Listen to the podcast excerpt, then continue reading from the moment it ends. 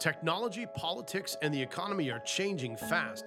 No time to keep up with all the policies affecting your everyday life and figuring out fact from fiction? Not even sure where God could fit in all of this? Don't worry, I've got your back. I'm here to dig a little deeper into the issues of the day. And most importantly, to show you the spiritual principles and solutions we can use to rise above it all victoriously for your family's success. Stay tuned as we discover God's plan for our life on earth as it is in heaven.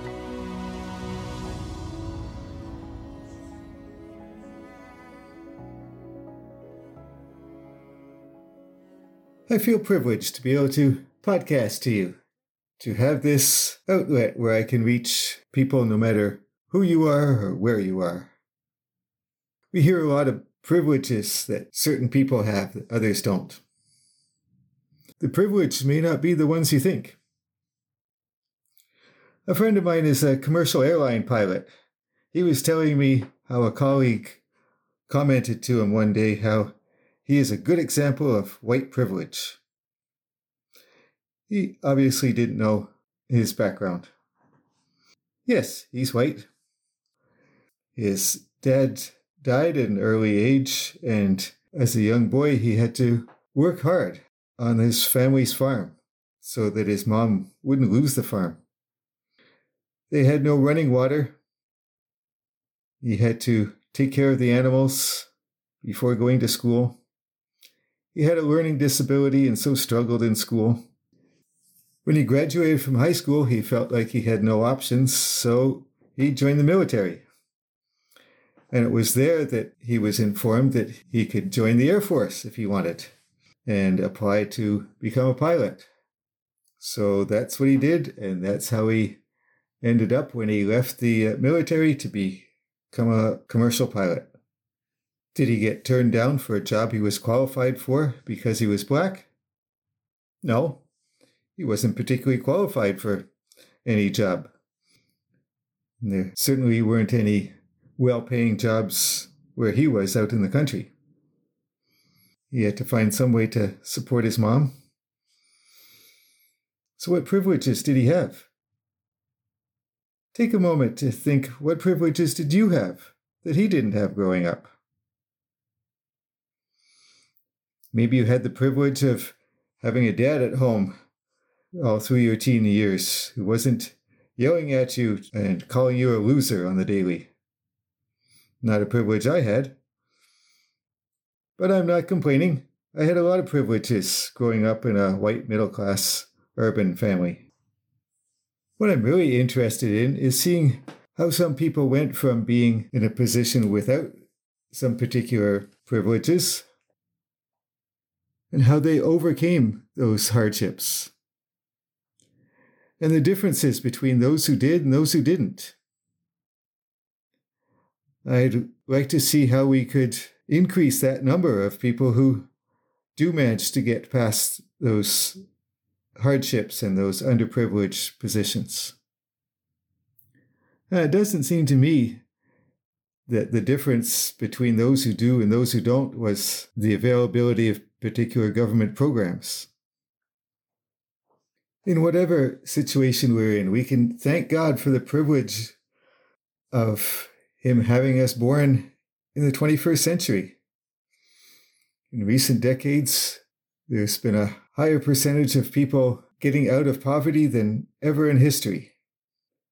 I'm sure we can each thank God for many other privileges we've had growing up and enjoy the level of abundance He's given us so far, and many other privileges that we could list.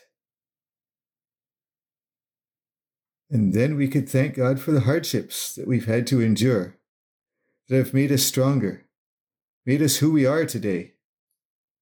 And in prayer, we can ask what purpose He has for us, how we can create for Him, with Him. We can ask God what He has for us to do, how we can build something enduring in this world and for the next. We can listen to God's answers and watch out for opportunities in front of us to take the next step. I think it's essential to take time out from time to time to think about the words we use.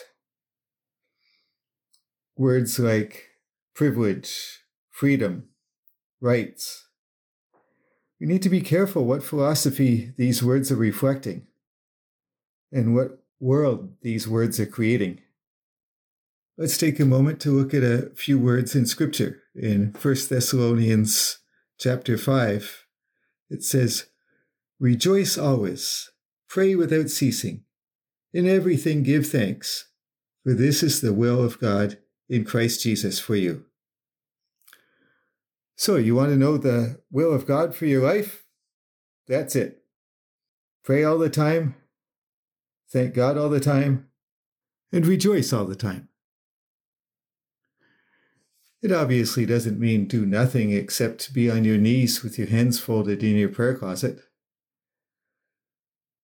It's telling us our mindset that we need to have when we're doing anything else. This is what we're doing while we're doing whatever it is God has called us to.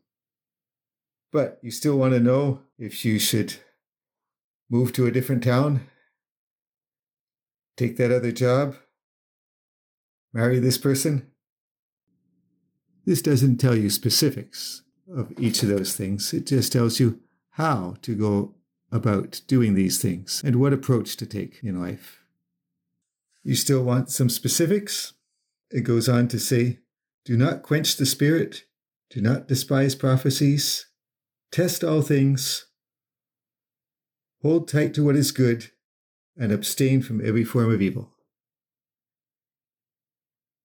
That sounds pretty straightforward, too. If Holy Spirit is trying to send you a message, either directly in prayer time or through somebody else, through circumstances, don't cast it aside out of hand, but test in prayer, in Scripture, if this is indeed from God or not. And again, it's looking at how we're using our words.